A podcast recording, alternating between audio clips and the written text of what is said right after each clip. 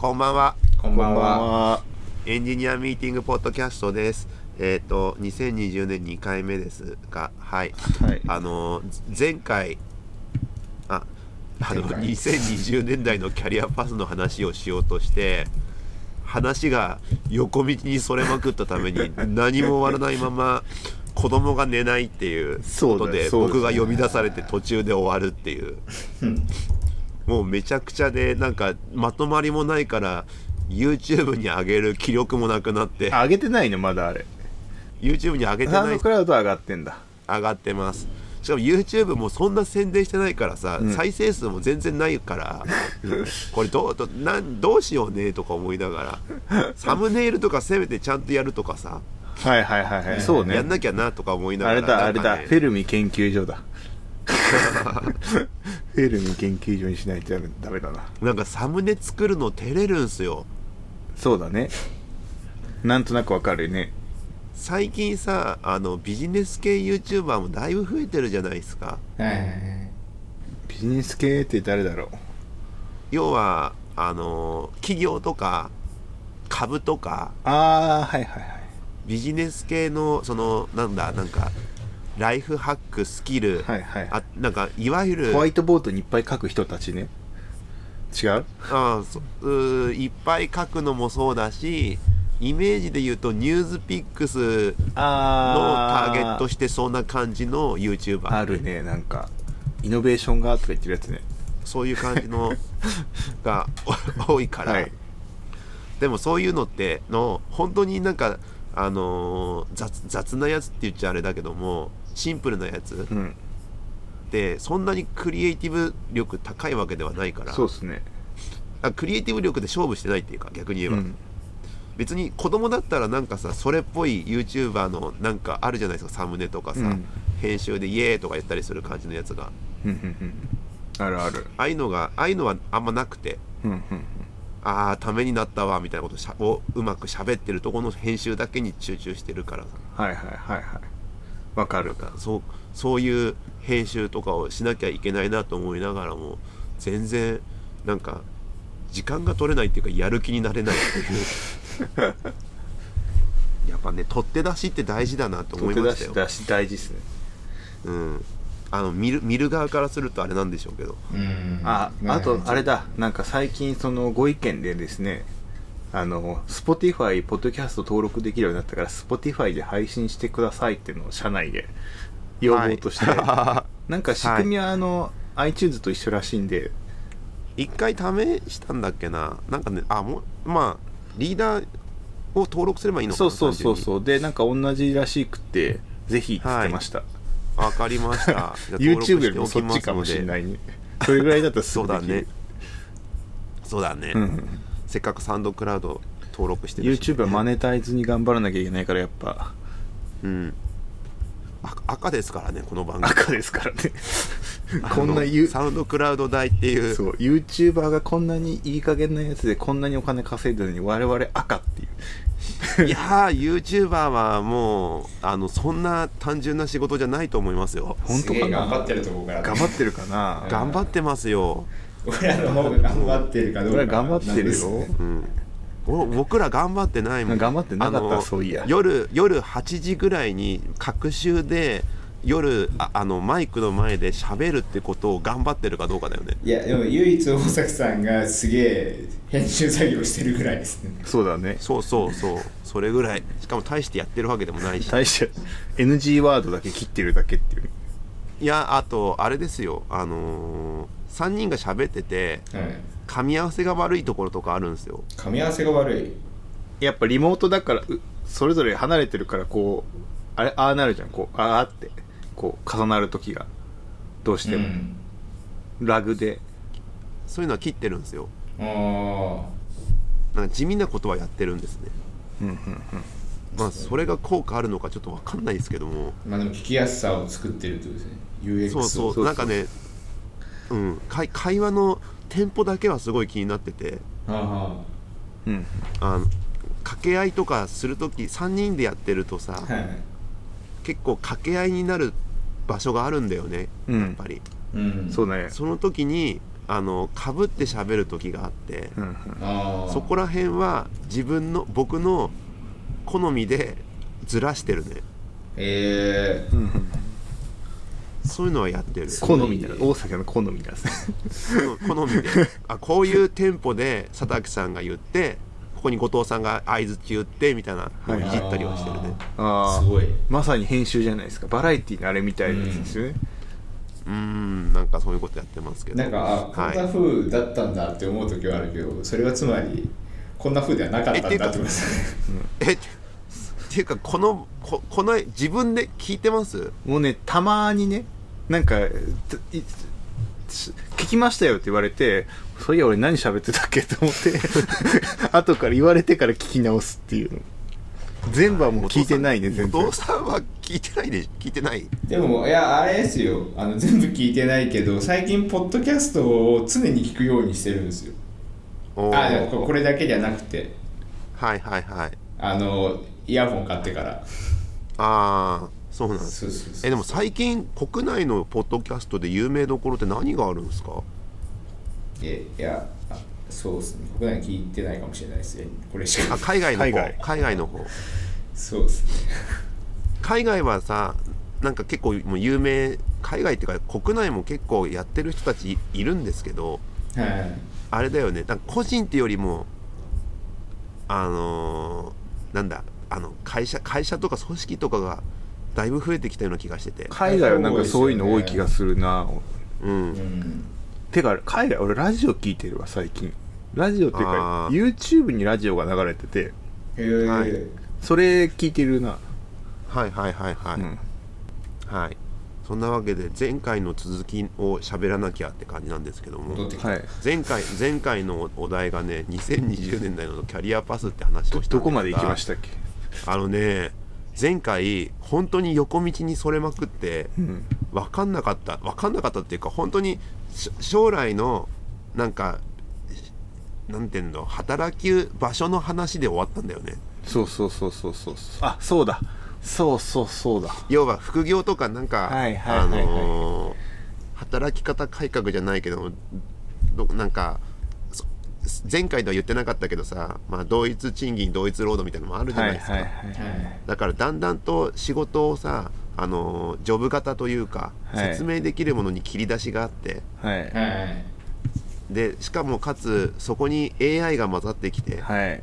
切り出してかつ AI がやるのか人がやるのかみたいな話な、世界になっていくよねみたいな話。やってたやってた。逆に言えばこれここまでで終わったから全然何の話もしてないね もう前半前半もいいとこじゃん。そう前半のいいとこで導入部分。導入部分として問題定義しかしてない。そうそうそういうとこじゃんってなってきて、じゃあキャリアパスってなんじゃいっていう話になってくるよねっていうところ。そうだね。っていうところでね終わったんですよ。はい。でであのーそうだからこの10年後ぐらいにあのええ今ウェブエンジニアやってるじゃないですか。やってます。だからそその仕事は10年後もあるのかこの状況でっていうのはちょっと思ってて。僕なんかギリギリウェブはあると思ってるからウェブやってるんですよね。ああふ特にクライアントサイド。はい。なんか他のインフラとかバックエンドとかはよくわからん。なくなるかもしれないひょっとしたらなんかウェブサイトっていうものは基本的になくならない気がしててなんかそのウはい。ェブサイトのウェブサイトとして最後に残るのってもうクライアントサイドというか HTML、CSS、JavaScript はまあ俺が生きてる間はなくならないでしょみたいな感覚ですね。このこのインターフェースはみたいな。でも、はい。そう DB とかバックエンドとかはちょっとわからんですね。アプリとかもかなり怪しいと思ってるけどなんか最近の文脈だとノーコードとかどんだけ流行るんだろうね。あ僕ノーコード派で結構社内で言うけど誰も理解してくれないですよね。要はあれでしょ？書かなくていいコードを書かなくて、はいはそれっぽく動くのを作れるよねみたいなやつ。なんかで今のノーコードはなんかなんだ？UI 作るやつ多いじゃないですか。なんとなく。はい。だけど、はい。ノーコードって多分あのバックエンドのっていうか API とか結構やれそうだからそっちがまずノーコードと置き換わるんじゃないかなって気がなんとなくしてるんですよ。あなんかプラプラッガーとかあったじゃないですか昔。あはい。ああいう感じでなんかなんだ十分速度が得られるようなノーコードのやつで書けるようなものがあったら案外なんかデータを取り出して API の形式でフロントに返すとかはなんか別にコード書かなくていいんじゃないかって気がしてきてるんですよね裏側ヘッドレス CMS みたいな流れそうそうそうそうそうそういうところですよね。だからだからなんかなんだウェブのアプリケーションエンジニアって結構どこへ向かっていくんだろうなっていう気がしてるっていう。あなんかクライアントサイドも結構ノーコードでいけるようになると思うんだけどもって感じ。なんか残りそうって案外フロントに関しては。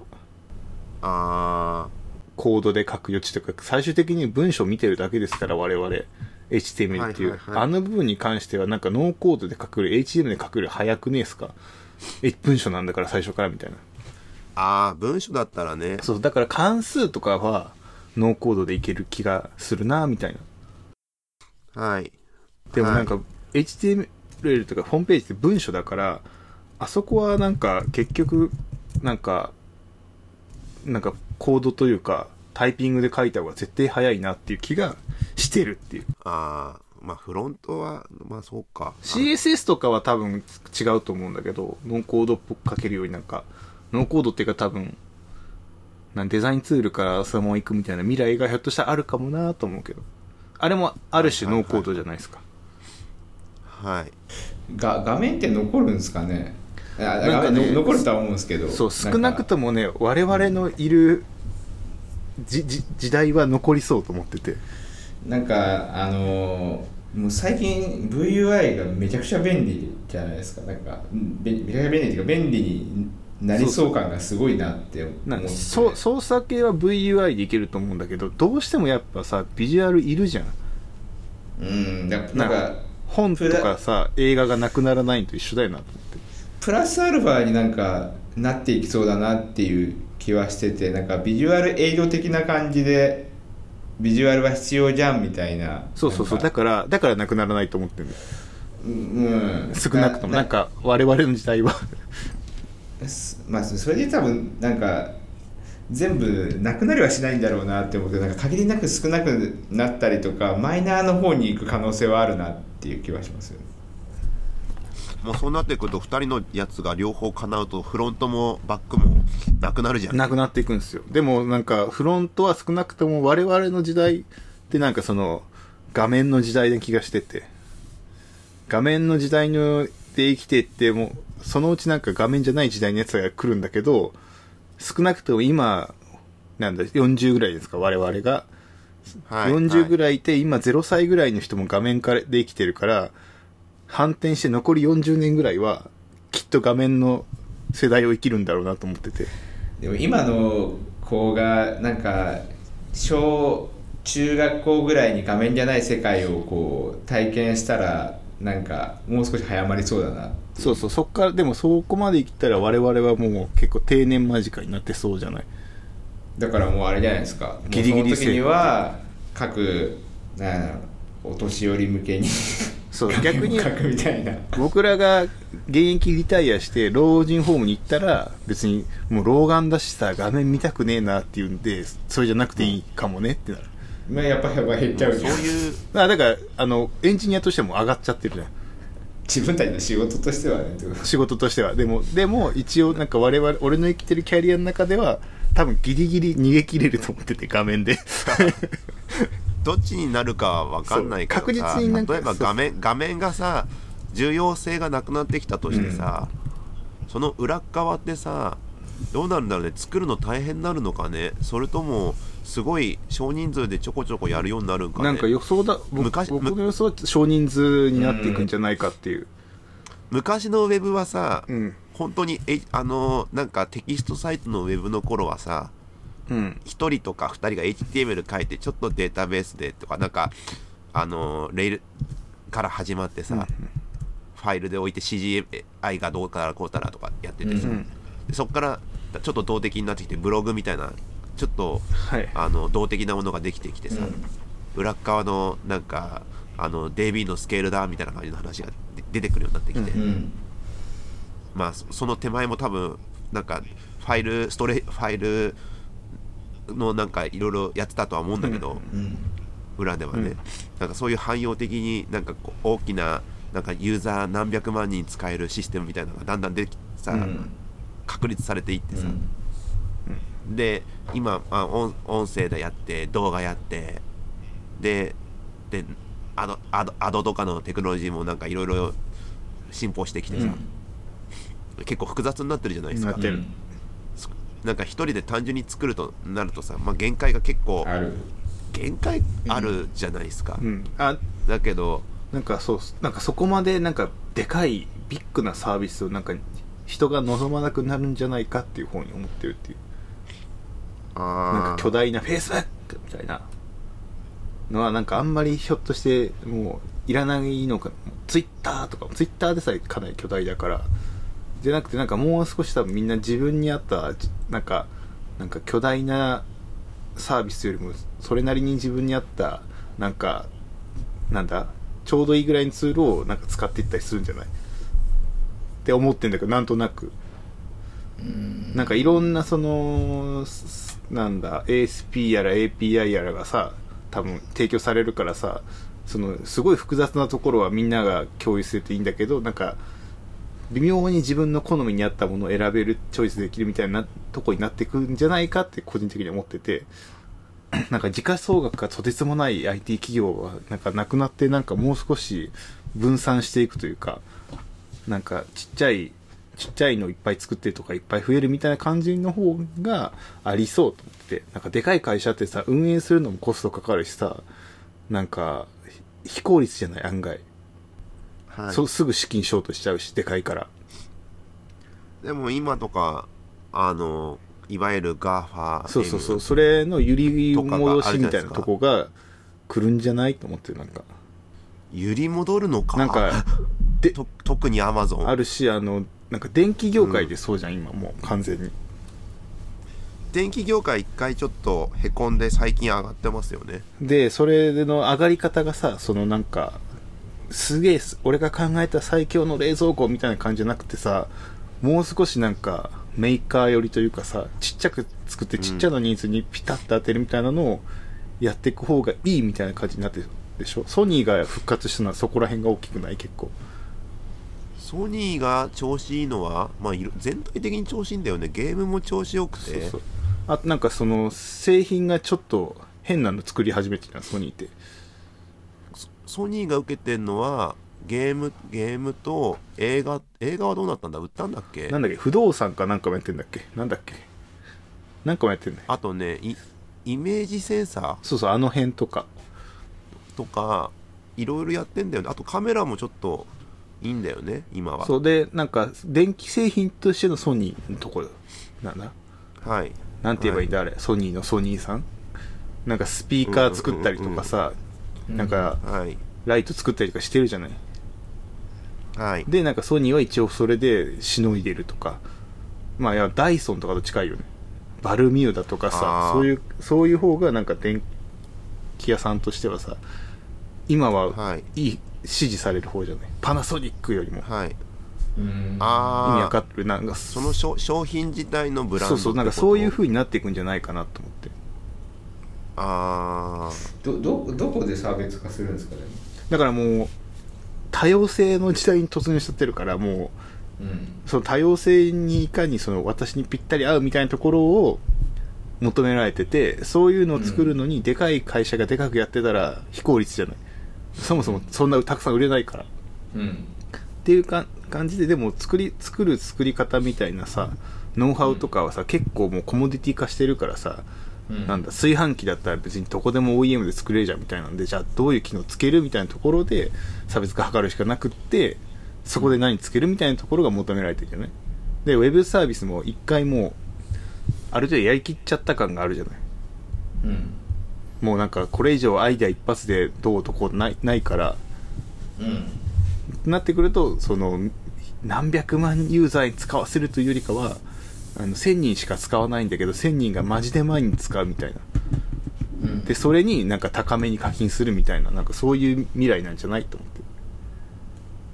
ニッチを狙っていくみたいな感じ。なんかそそれい多分今じゃないですか。今で今後って感じ。10, 10, 10年後もそんな感じになってんのかな。じゃないとなんか大きくはなんかもうやれない気がするんですよね。なんかあんまりだからなんて言うんだろうな。なんか多分 OEM 的な何かがもう土台がコモディティであってさそういう感じ。もうそれはもう当然だよねみたいな感じになっていてそれそのプラスに付加価値つけていきましょうみたいな話になっていくってこと？そうそういう感じになっていくんじゃない。だからそんなたくさんの人は実はいらなくなってたくさんのチームでだ何百人ですげえ作るみたいなのがなくなってきそうな気がしてるって感じ。まあプロダクトはそうだよね、でもどどっかに置置かなきゃいけないじゃないですか。でも昔みたいにさサーバー管理者なんていらないじゃない？もうフルマネージなんだから。とか。うん。で毎日毎日毎日リリースしろとかじゃなくて1ヶ月に1個ぐらいなんかちゃんと作って出すみたいなんで作っていくみたいな感じになるんじゃない？なんか GAFAなくならなさそうだなって思ってああでもだからそのウェブのなんかインフラとして GAFA とかはいるかもしれないけど、なんかウェブサービスみたいなのではななくなっていくかもねっていう分解されてったりさ。まあなんかソリューション組み合わせたらできる世界にも確かになってきてるし。そうそうそうそうそうそう。10年後か その時のさ、なんかキャリアパス言うとりましたけどさ。そうだキャリアパスの話だった。エンジニアとかさ、はい。エンジニアリングマネージャーとかさうん。大きなくくりとしてはまあなんかそこの話には落ち着くじゃん。結局エンジニアがし要件作ったり作っまあプログラミングしたりとかはなんか組み合わせたりとかする人でさ、エンジニアリングマネージャーはその人たちをマネージメントするっていうのでさ、うんうん。いいんだけどさエンジニアの中でもさあの iOS エンジニアとかさフロントエンドエンジニアとかバックエンドとかインフラとかさ、うん。そこの分解点はさそのまま残りなんだえっ、と細かくなっていくんかね。それともなんか混ざってくんかね。なんかフロントだけで感じるとね混ざり始めてる。一回すごいフロントってさ専門化したじゃん。はい。けどなんかもう、まここ5年ぐらいだけどさ戻ってきてるよね。なんか API 書かなきゃいけないしさなんかマネージャーサービスの設定やらやんなんやらしなきゃいけないしさって感じです。なんだ？そのバックエンドがどんどんなんだ本当にバックエンドに押し込んでいってフロントのやるところが増えているんだけどまあそれができるようになったのはいろんな便利ツールが増えたから、なんか見るとこ増えちゃったみたいな。見れるようになっちゃったから。それはなんかそんな気がするよねししますね。いやあ多分ねうん、うん。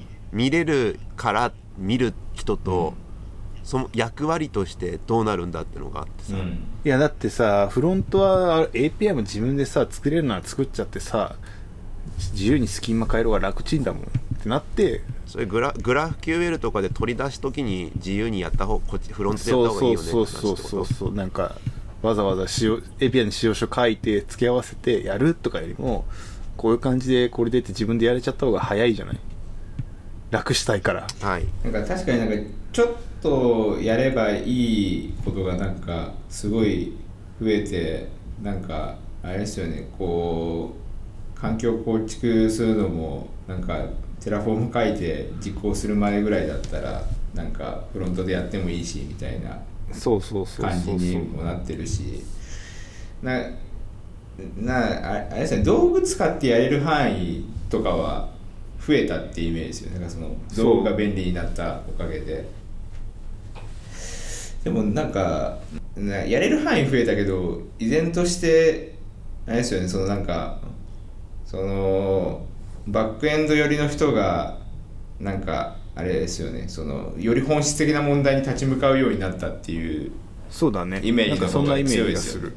うんあのなんだ？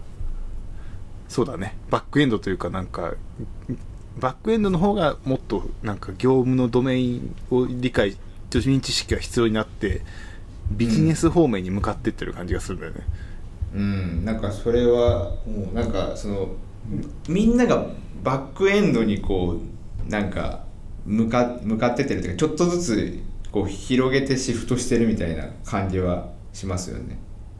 そそういうのを広げていく感覚の中で思うのがさそうやってジョブ型になったらどうなっていくんだろうなって。ジョブ型になるとなんかでもおかおかしな話ですよね。おかしな話、なんかうん。だからそのジョブ型でもそのジョブの定義が変わるんじゃないですかね。だからジョブディスクリプションの中身が変わってるイメージなんじゃないかなと思って、うんうん。ジョブディスクリプションってが多分今をの内容をとが同じだったら同じ賃金にしたいっていうのが多分あるんだよね。世の流れ的には。うん。そこになんかだんだんはみ出てってた時にはみ出てってたからやること増えたからなんか評価してくれよみたいな話になってくると話がどんどんややこしくなってくるよね。まあでもそそこは多分相場とあれじゃないですか。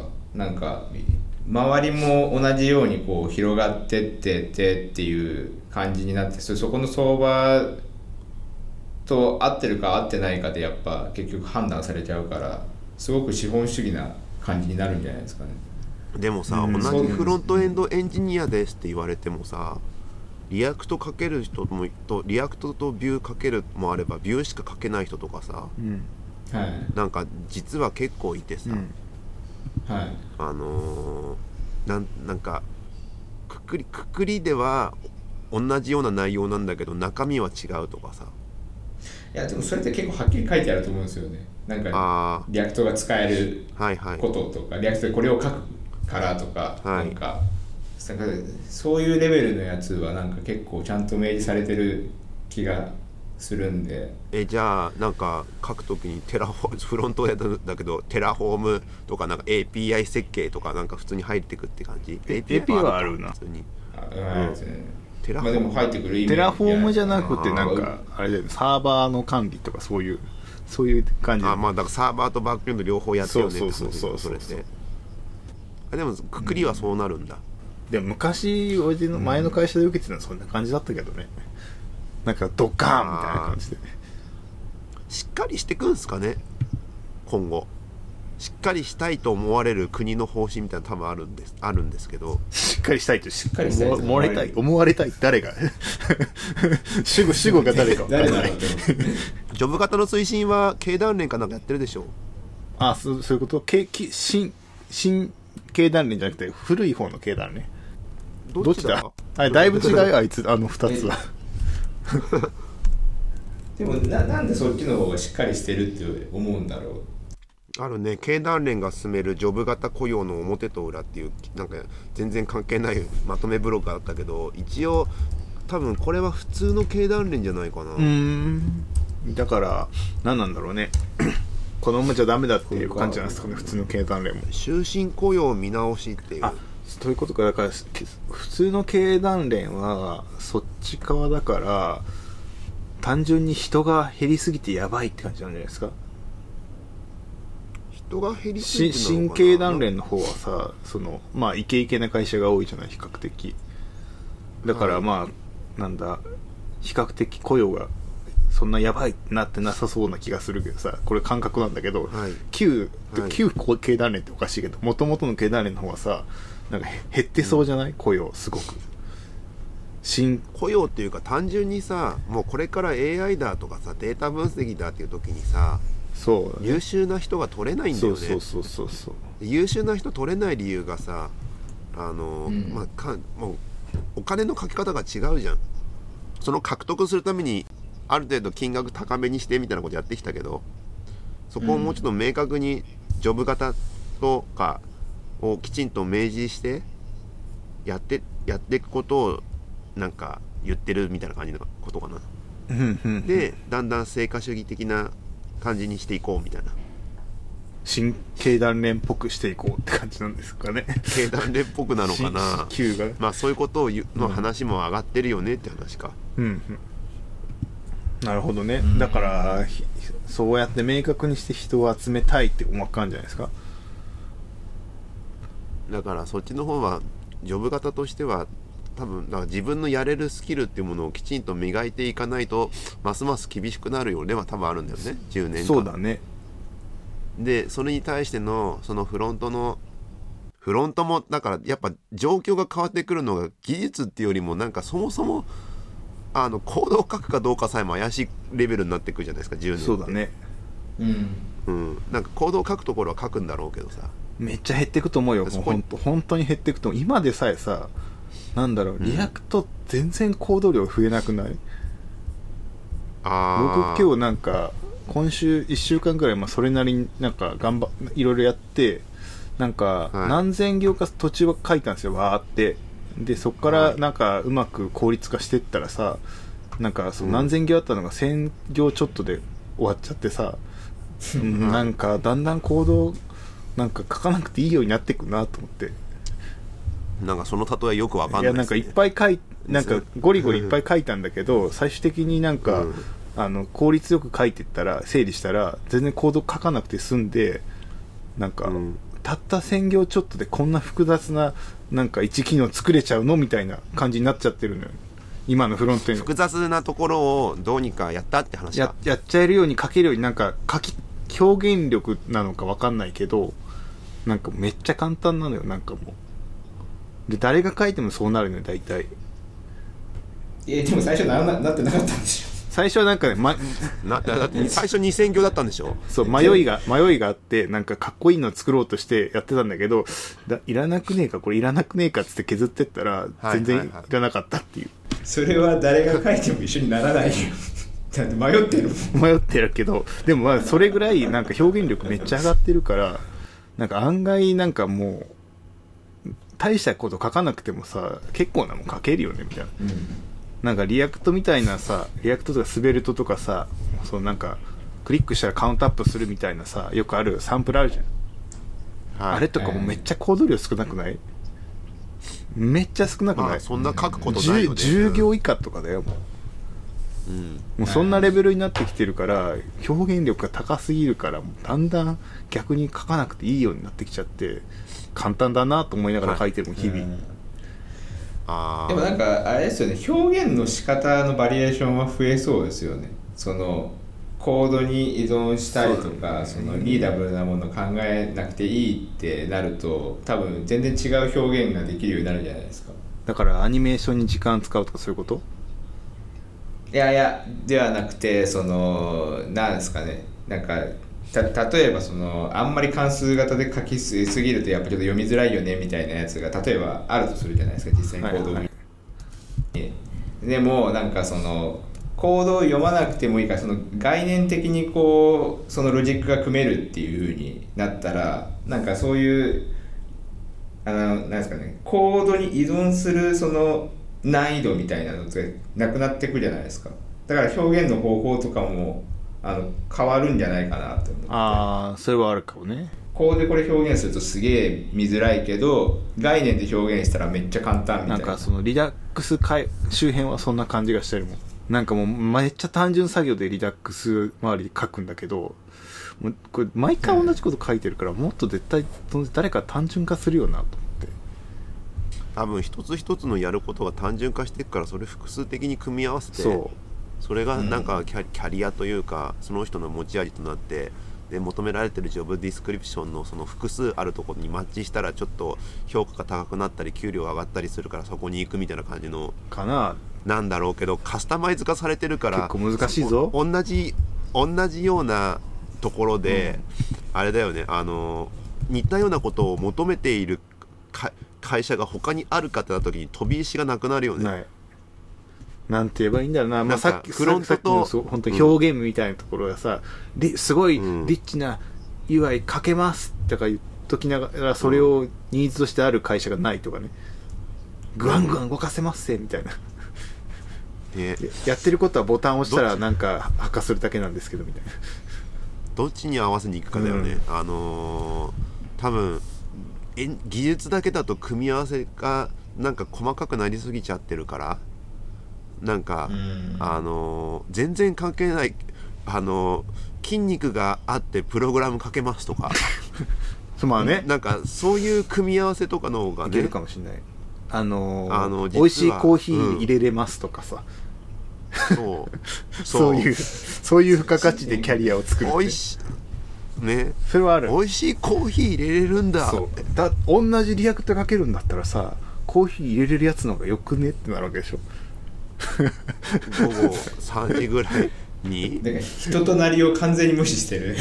いや人となりじゃんそれも。その人のコーヒーがうまく入れれるってさ。そうだけどさコーヒーコーヒー見るのめっちゃうまいけどめちゃくちゃ言葉が荒かった、まあそれもあるけどそこあはそこもちゃんとなんか書いとけばいいんじゃない？いやもう言葉が荒いって無理でしょ。どういうこと？どういうあのことーあ判別が。ヒーうまくてもこねいや判別がじゃなくてあの人となりが悪い人ってこれ今後ますます生きづらくなると思うけどね。ななるえだってさすごい攻撃的な人ってやっぱさ僕らが僕らがっていうか僕は少なくとも新卒で入った時とかさ、はい。そこの近くにさなんか知んないけどすげえ尖ってる、はいもうきあのーもうなんなんか周りを、あのーバッサバッサとぶった切っていくような人とかさいたけどさ、はいはいはいある程度まあ技術的にどうこうだからさ、頼られてるみたいな感じの人とかさ、はいいたけどさそういう人って長く続かなくてああでももう分かってきててさ。そういう人は経営者になるべきなんじゃないですか？いやー分かんない。経営者はまた違う世界観があるからそういうぶった切りをすることでどうにかなってる人もいるだなんかさろうからさ IT 界隈でさそういうテレビとかそういう出てくる人いるじゃない？はい。まあ大概性格悪い人しかいなくない？俺のか勝手なあれかな？わかる？なんとなく。メディメディアにはあのなんかねメネット詳しい人でメディアに出てる人はわざと尖ってる感尖はってる人しか出あると思うんだよね。うん。いやでもそれはなんかそうやった方がバズるって分かってるからやってる人とか。それはテレビのテレビの仕組みですか？そういうギラギラした感を演出してるってこと、あやべえはめられてた、うん。俺そうそれなんでこうテレビに出してくるこう IT 専門家みたいな人ですね。みんなギラギラした人しかいないんだろうと思っていや多分そっちの方がウケるとかなんじゃないですかねと思うんですよね。で実際に会うとちょっと違うとか全然あると思うけど、ね、かな。メディアなんて。うん。でもでもあなんて言うんだろうな。なんか少なくともプログラムエンジニアリングとか結局エンジニアとかやってるとさ、あのうん。自分で作るならまだしもさ自分で作るっていうのは自分で要件こういうことやりたいと言ってさ、うん。なんかやるなら結局まだしも他のなんかこういうのや案件があってさうん。それに対応していくんなるとさ、結局コミュニケーションって絶対あるじゃん。うん。うん。で最近のそのスキルってさなんか単純なウェブじゃなくてさ結構複雑いろんなところに IT が浸透してるからさ、あの本当に自分のそのドメインがもう全然違うことをやることが全然あるわけで、はいはいはいはい。うん。ずっとこれはなんか言ってるけど、あのドメインが違う関わりが出てきている中でうん。なんか自分のあのこう思ったことがそのまんまあの反映できる業界じゃない人たち向けのものを作ることも全然あるわけでさ。はい、そうなった時にはさそういうのをちゃんと調べてる人とさあのちゃんと適切なコミュニケーションを取らなきゃいけないわけじゃん。はいはいはい。うんでそれのスキルをさないがしろにしてだだけどすげえ技術ができますってさ。うん。なんかきもうマイナス要素がもうどんどんでかくなってると思うんだよね。でもなんかあれですよね。そのそういう人たちが一部いてなんかなんだろうな。その人たちに聞きに行くみたいなモデルだったらああそのその人たちに聞きに行くみたいなモデルだったらなんかうん。まあ多くはないだろうけどまあいそうですよね。まあ尖ってるところだからそれはそうなんだけどさもうはい。だってあれなんだっけあチームギークとか10年ぐらい前の本ですけど、うん。はいあもうその時点でさあの人としてそういう問題がありそうな人は省省くとか入れないとかさ、うん。はいどんだけできてもさ人となりがって言ったらあの採用しないみたいな感じのこと言ってたわけじゃん、それはなんかすもう最近すっごい感じますね。なんかそれはもうあれじゃない。あオープンソースの世界もそうなってきてるじゃない。もうなんかそのなんだめっちゃ技術あるけどダメなやつはコミュニティから追い出されるみたいなさ、うん。普通に出てきてるからまあそうだよね。うん、そ そうそれはなんかこの10年でますますしかもある程度さマインドフルフルネスやらなんやらさヨガやらマインドフルネスやら、はい。そっちはそっちでさこうやったら人として落ち着きますよっていうハックのさノウハウがあるわけじゃん、はい。そういうのをきちんと操作して自分の感情をコントロールこすることさえもスキルみたいなさ。はいはい。なんかそれ海外ドラマ「シリコンバレー」でやってましたね。ああそうなんだ。あのなんだっけあのなんだっけあの敵型のさあのでかい会社のその社長がはいなんかそのはいなんかインド人なのかなんかわかんないけどやつけどそのあの心の師匠みたいなの持ってたで全ググールグルー的なやつを なんか雇ってなんかいつもなんか話聞いてもらってああいうことでしょ。そうそうそう。なんかココーチングとかねやってもらったりとかそうコーチングもなんかいっぱいみんなやってもらってるよねうん。なんか最近コーチングの大切さをこうなんかあれですよね。みんな見直し始めてる感じがしますコーチングやってもらったこととかあります？俺一回やってもらったき聞くことがあるんだけどううん。んうん。一回だけかな。どうってどうどうだったんですか？まあそ普通になんかいっぱい聞かれてなんかお前は何がやりたいんだみたいなことをこう引き引き出されるだけなんかその、まあ、キャリアとかあはい。そういう、はいなんかまあキャリアの相談しに行ってみたいな感じだね。えー。やっぱりね人一人一人に合わせてその人その人のことを知った上でやってくれるみたいな感じなんですそうそうそう。そうそうというかまあなんかその、まあ、カジュアルにそういう話をしましょうみたいな体で行ってあれはコーチングだったなと思っていや、うん。だもうあ結果的にコーチングだったんだ。なんか自分のキャリアをどうやりしたいとかさ何がし幸せなことは何だと思うんだとかさ。なんか基本的に自分で書かされるんだよね。書かされるっていうか出させられるんだよね。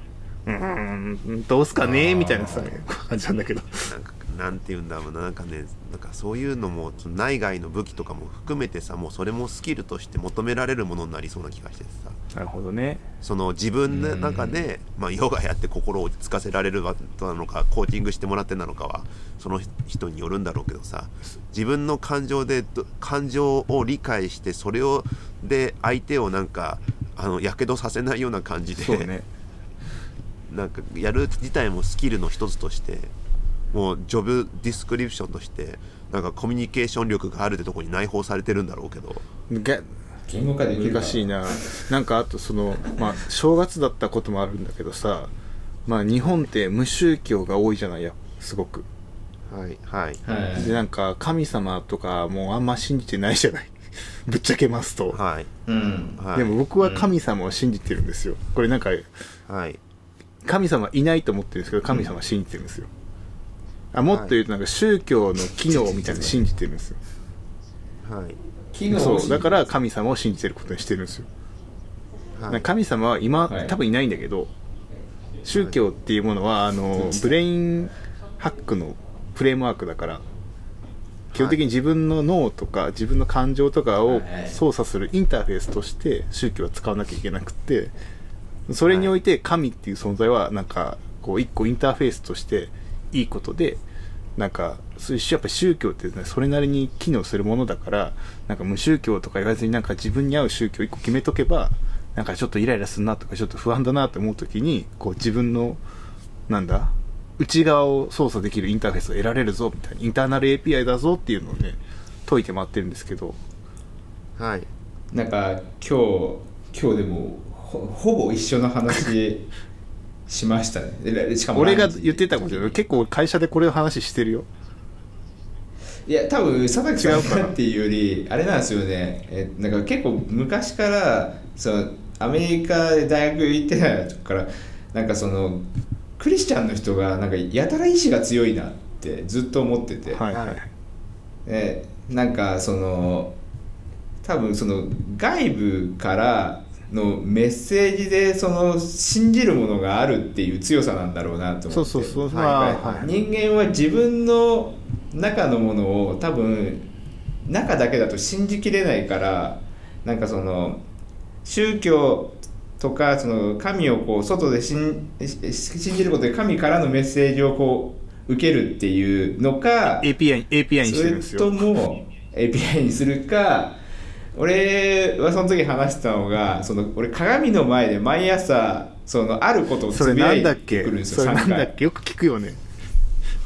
なんだっけそれ？そう。でそれをなんか大学の時から続けててでその言葉がそのなんですかね。自分から発してるけど外部のインターフェースになる。そうんですよそうねそうそう。そうそうやつやつ。とかなんかああと占い師パターン。はい。そのまあ、さっきのグールとかもそうかもしれないですけどその占い師にこうその言ってもらうことによってそこを強く信じはいていくパターンとかなんかいくつかパターンあるけどなんか自分をこう制御するインターフェースとしてはなんか同じ機能を果たしてるんじゃないかなと思って。なんか意志が強い人とかなんかそのあれですよね経営者にも割と多いじゃないですか。何か信じてるものがあってで、まあ、占い師のパターンとかもあるとは思うんですけどなんか意志の強さはなんかそういうところにこう揺るがないものを外に置くことにすごい重要視が重要性があるんじゃないかなって話を今日ちょうどしてたな。なんでそんな話ランチですんだ？重いね。おいやいや今のはす重く言ったけどなんかもう少し軽い話でだからし、しそうそうそうそうそうでまあそうそう。なんかそれでなんか神っていうものを置いてまあ神から反射して自分の中に持ってくるパターンもあるしなんかはい。もっとなんかさあのなんだろう。あの神道的な考え方でさよくさあの会社でゴミとか適当にする人いるじゃない？はい。そそれを、なんでそれができるかっていうとそこら辺に神様いないと思ってるからそういうことできちゃうじゃない？逆に神様がいると思ったらできなくない？悪いことをしてんの見てんぞ。そうそうそうそうそう。そうそういうので反射で俺はこうちゃんとなんかなんだろう落ちてるもの拾ったりさ交番届けたりすることってさ俺結構あるんだけどそれはなんかこれは持ってかなきゃいけないなと見た瞬間にさ見ちゃった瞬間に持っていくしかないなと思ってここの神様がみたいな。そそうやってさそうやってさそのなんかやることがゴミを捨てるのがそう結果的にねハッキングしてるんだけどそうやって自分を、うん、悪悪いっていうさハッキングの仕方とかのノウハウがさ、その宗教もそうだしさある程度さ言語化できてるものがいくつかある中でさ、じゃあなんか切れたナイフのようにさ、エンエンジニアだけどなだからなんかすごい怖いんだけどみたいな感じの人はさ切れたナイフ。その人はだからそうやって切れてるんだけどそのそのうちなんか友達を亡くしてなんか寂しくなってどこかでなんか神様に出会うんじゃない？出会うかもしんないけど出会うかもしんないけどそうそういう人に対しては多分そのね評評価者というかね、うん。やる側はそういうことをやってないってことのスキルのなさを見られるわけじゃん。そうかはい。だからさでもまあある程度どんどんそう難しいね。将来はいやだからなんか感情のコントロールとかを求められるとか普通にあると思うけどね。いやでもなんかあのーほらももともとそれいらない人も存在するじゃまあないでか、ですきてる人とかをなんかマイペースなタイプの人って感じだね。でそうマイペースなタイプの人とかなんかあなんかここの前聞いた話は例えばなんかコーピングとかあるじゃないはいですか、あるある。そうコーピングとかもなんかなんかコーピング高くて受けやすい人でもなんかそれを発散できる人は別に高くても結果的に別に何にも問題ないしサイコパスコーピングやったらめっちゃ高い点叩き出すんでしょ？って聞いたことある。あよあ。まだかはいら逆に高得点出すやつがやべえっていう本当はね。ああいやいやまあそうまあそうそれはそうなんですけど、そのなんか、まあ、高かってもただなんかそれをこう発散する能力があったらそれで全然カバーできてるわけじゃないですか。発散っつうのは。あ発散っていうの。は？そのあのストレスをこう受けたとしてもその、しまあ、焦点をこう発散させたりとかして、えっとうまくまあこうなんですかね自然に対処してしまってる人あとか。あーでも俺が釣り行ったりすることとかと近いでしょ？なんか。気分転まあまあ換みたいな。まあまあ疲れたなみたいな。ただそれをその高いけど発散するのも苦手みたいな風になると今度はまあなんですかね問題が出てくるわけじゃないですか。そうだねえそれとは別にそのそもそも低いみたいな形だと、まあ、ナチュラルに別にその人がその発散するの苦手でもそもそも低いから問題ないわけじゃないですか、うんうんね。だからなんかその組み合う組み合わせだなと思ってその方法知らないけどナチュラルに別にその人はなんかなんですかね知らなくても問題がない人とかもいるだろうから、そう知らなかったからって言ってなんか一概にこの人はダメとかって言えなさそうだなと。うん。あーまあ知るか知らないかって、まあ、結果的になんかそれで問題が起きなければいいんだろうけどね。そうそうそうそうそうあのイスラムの人はうんそうやって感情をコントロールするんですかね？どうなんだイスラム教も一応そういうの入ん含まれてる気がするじゃない？なんかイスラム教もいくつかあるんじゃないの？スンニ派とシーア派でしょ？あれははなんかあれでしょ？その経典が正しいか人が言ったことが正しいかだっけ？あのカトリックとうん。プロテスタントみたいな違いじゃなかったっけ？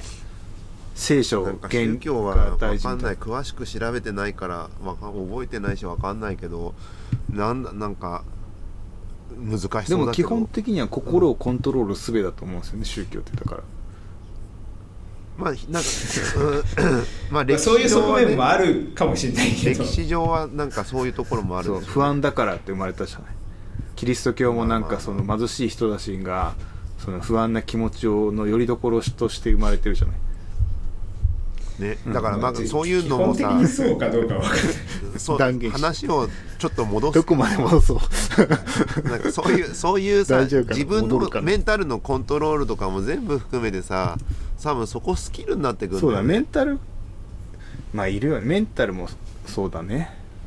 だからなんか普通に技術的なスキルスキルなんでね。コーヒー入れるのがうまいもスキルでさ。それもねでさ。その自分をコントロールする術かもしれないもんね戻ってくるすべかはただ単純に美味しいコーヒーを入れられるだけかもしれないけどさ。あのそれはスキルだしさ、だけどスキルはさあのさジョジョブとかキャリアとかにはつながんない可能性があってさ。でうん。今後多分技術界隈はさジョブ型ジョブ的な発想で言ってくることが増えると思うんですよ。うん。こういうのできないですかねジョブジョブ、うんでそのジョブも多分細かフロントとサーバーとか一つだけじゃなくてさあの一つを深くっていうこともあればさうん。細かいのいっぱいとかを一気にボーンと出されることがあってさはいはいはいはい。それそれとさ自分の持ってるスキルの組み合わせでさ働きやすい場所を探さなきゃいけないっていうそうね。世界なのかなって気がしてなんかこの間なんかこの間じゃないちょうどこの間そのえ飲み会があってさ懇親会がフロントの人たちの、はい。その帰りのタクシー、みんなですごい雨の日だったから水曜日か木曜日だったのに、はい。タクシーで帰った時にあのタクシー今この画面あるじゃない。はい。でそこに載ってたのが、あのえっとなんだっけ忘れてた。あの職人マッチングサービスっていう。はいはいはい。でなんか要はえなんだ家とか建てる時の職人をマッチングするサービスでなんかこういう発注があるんだけど、これには電気が必要で左官が必要でとかこうあるじゃない。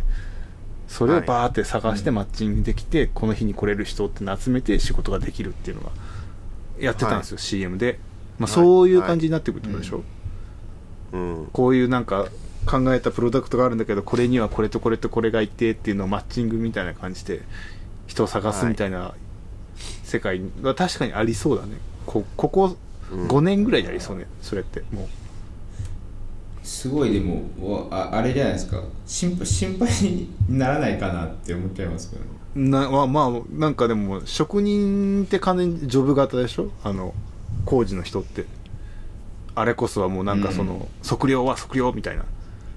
なんだ？あアスファルト施工はアスファルト施工みたいな。あのあれじゃないですか。その職職人たちの職人たちのインターフェースが合ってなかった時になんかどこに責任があるか分かんなくなるから。職人たちのインターフェース。そのそのねそうそのマッチングサービスのなんか課題を感じるね。そんなに違うもんなのかね、あの業界も。いやだだから責任がどこにあるかって超重要でさ。ああ、あのー要は点在化をするジョブ型まの考えだけでいくとさこのスキルの人はこれこのスキルの人はこれって言って集めていけばさいいって話があるけどさ、じゃあそれをぜ、うん。全体の責任は結局誰が持つのっていうさうん。難しいね。ところってどこまで来ても来るしさウェブだってさ多分そういうの来るぜ。だってあのフロントだけでサーバーがサーバーレスでどっかのシステムでってなるけどさ、じゃあそこのうん。データ預けてるところの情報が漏れたら誰の責任なんだって話もあるしそうねさ、なんかそういうなんか複雑なことななんていうんだろう責任範囲のことを考えると単純に移せないはずでさ。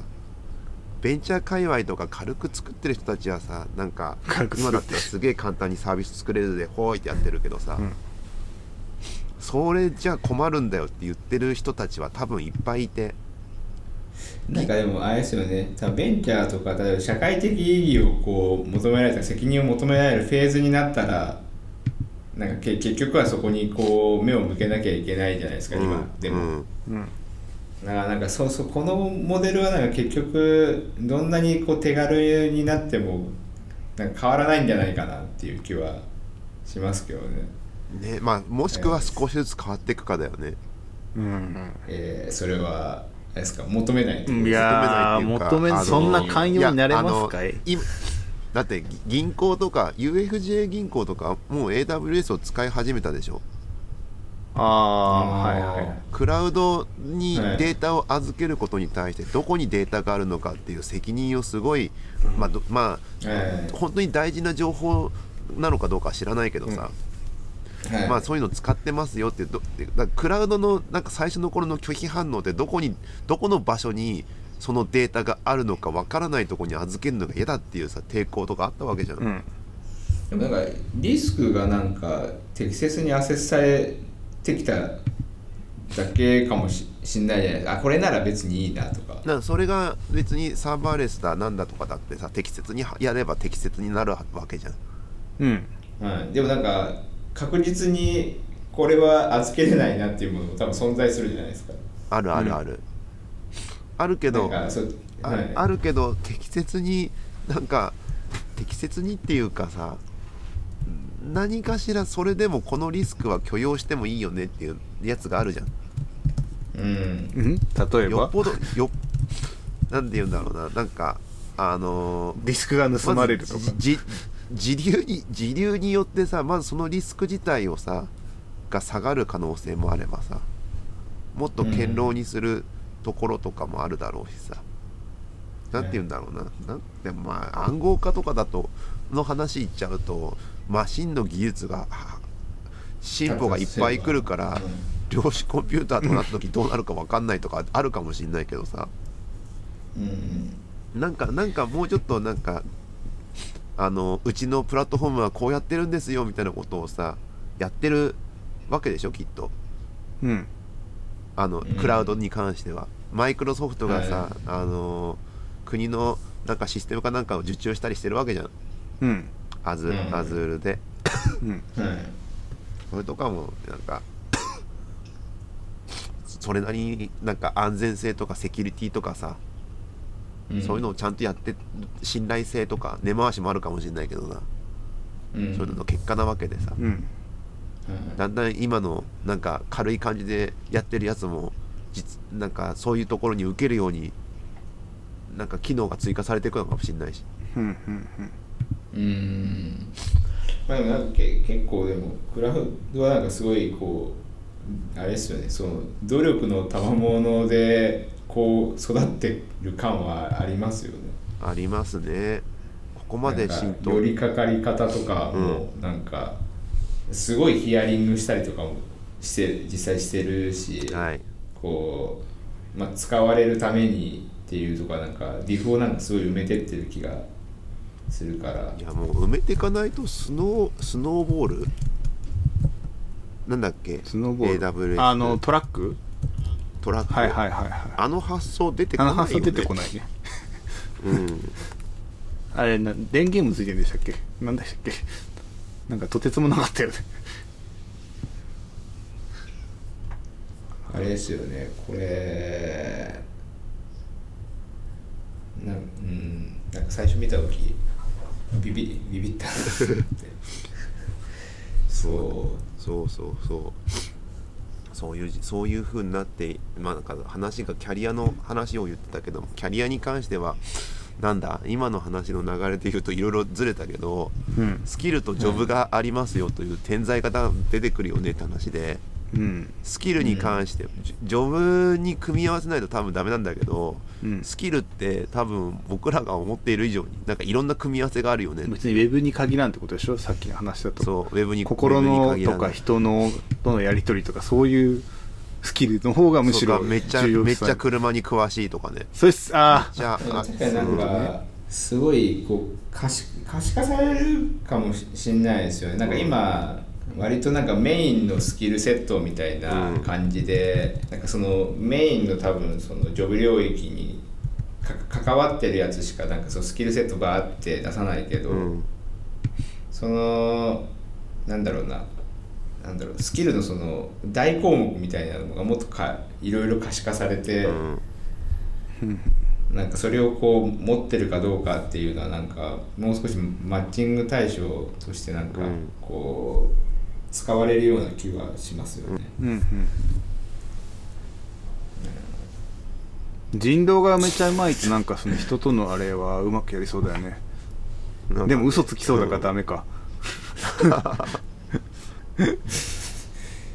なんか人なんか人とのコミコミュニケーションがうまいみたいな単語一言とっても結構分割できるじゃないですか、うん。分割っていうかブレイクダウンか、うんなんか嘘嘘つくのもうまさだし、嘘つくあとは、まあ、人のこともあればさ、業界だったりめちゃくちゃしなんか飲食のことうまいとか昔こういうことやってたんですけどとか昔昔マジシャンやってましたとかさそうね。いるわけじゃん。そしたらうん。マジシャンのサービスとかやるぞみたいな時にさうん。なんかうん。マジシャンなんかなならなおかみたいな感じなお か。実はなんかね知ってたらいいよねみたいなのがあるかもしれない。どんだけ効果あるか知らんけどさ。うん。うん、なんかそういうドメインのところについての知識の組み合わせっていう意味ではさ何が来るか分かんないからね。そうだよね。なんか、あのちょちょちょっとだけ話ずれるかもしれないですけどずれずれてないですけど、はい。あのあの目標設定とかを人にするじゃないですか、はい。でその時にあのなんですかねその5つぐらいのそのステータスをそのなんかグレードに応じてこうラダー作ってるみたいな表がはい。ありますね。見たことあります僕。そうそう。でこれをそのいや目標設定の時になるとその設定する人のやつをこうものすごい説何回も説明するんですよ。はい。うん。でなんか何回も説明してこう気づいたんですけど、はい。なんかそのなんですかねやっぱいなんかススキル一つで普段会話してる中の中身がなんかブレイクダウンするとめちゃくちゃこう分けれるなと思ってなんかちょっとずつ自分の中でなんかこう分けれて名前がついてきてて。はい。なんかあこれはこういうことだなみたいな。なんかそれをこうその人があこれとこれとこれを持っててこれのレベルはこれでみたいな風な感じにこうブレイクダウンなんかするなんか多分言語化されてだがこう繰り返されたからだと思うんですけど、はい。なんかそういう感じになんかジョブディスクリプションとか書かれるようになるんだったらなんかすごいこう効率的だろうなとはい。それはでも何その業界というかなんだ会社と会社間でそのそれが一致してるってこと？同じ項目いでやなんかそしたらなんかそれの標準化がとかそうそう言い始めそうそうだかるんですからね React が使える何とかさコミュニケーション能力はい何4とかそういうことでしょ？そうですそうですそうですそうです。でそれは何を満たそうしていることそうそうみたいなそれは誰が作った？経団連。えでもでき海外はそうじゃないですか。海外はなんかあるんだよね。そのなんとなくそういうのが決まっててこっちの会社だとのスキルだったらばこっちの会社でも同じぐらいだよねっていうのがなんとなくできてるんだよね。そうなんだ。しよくわからん。海外で働いたことないから、なんか日本でえっ、とさ日本 CTO 協会が作ってる DX クライテリアとかあるじゃないですか、はいはい。なんかあのあれとかもなんかいろんなまあこれ組織の話になるけどなんか一応標準化じゃないけどなんかその一応なんかそこをみんなが参照するようになるとなんかデファクトみたいなのにもしなったらなんかそれに近いようなことが起こってくるのかなって思って。はあはあだからジョジョブ型に移るっていうのがなってくるとなんかそれって課題になるんで、うん。うん。多分作りに行くことになると思うんですよ。はいでそれがたでなんかそういうのっていや横軸でなんかいくつかの会社が集まってどうこうするとかさ、はいなんじゃないんかなと思うけどウェブに限って言っちゃうと今横に揃ってなんか言えるところってそんな多くない気はするけどね。うん。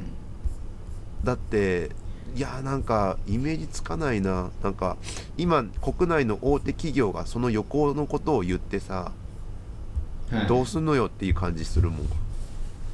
だどうすんのよっていうのはうん。正確に言っちゃうとあのなんかソフトバンクとかヤフーとかはさ Z ホールディングスとかもはやさ、うん。なんか海外とかアジアとかでさなんか日本のなんかなんかあの金融キャッシュレス市場取りに行こうとしているとかさ。うんうんうんうん。なんかはい個々のエゴがエゴというかなんか強さというかさ。うん。あのなんていうのなんかもう世界世界の人材を取ろうとしてきたりとかさ。うん。うん。なんか国内だけでこじんまりってできるんだっけそもそも今の状況っていうのがあって。うんうん。でもそうすると世界中でそのなんですかね。その揃ってくるみたいな感じになるってことです世か界中で揃ってくんのかね。でも国のなんか地下あの地下とかもあるだろうからね。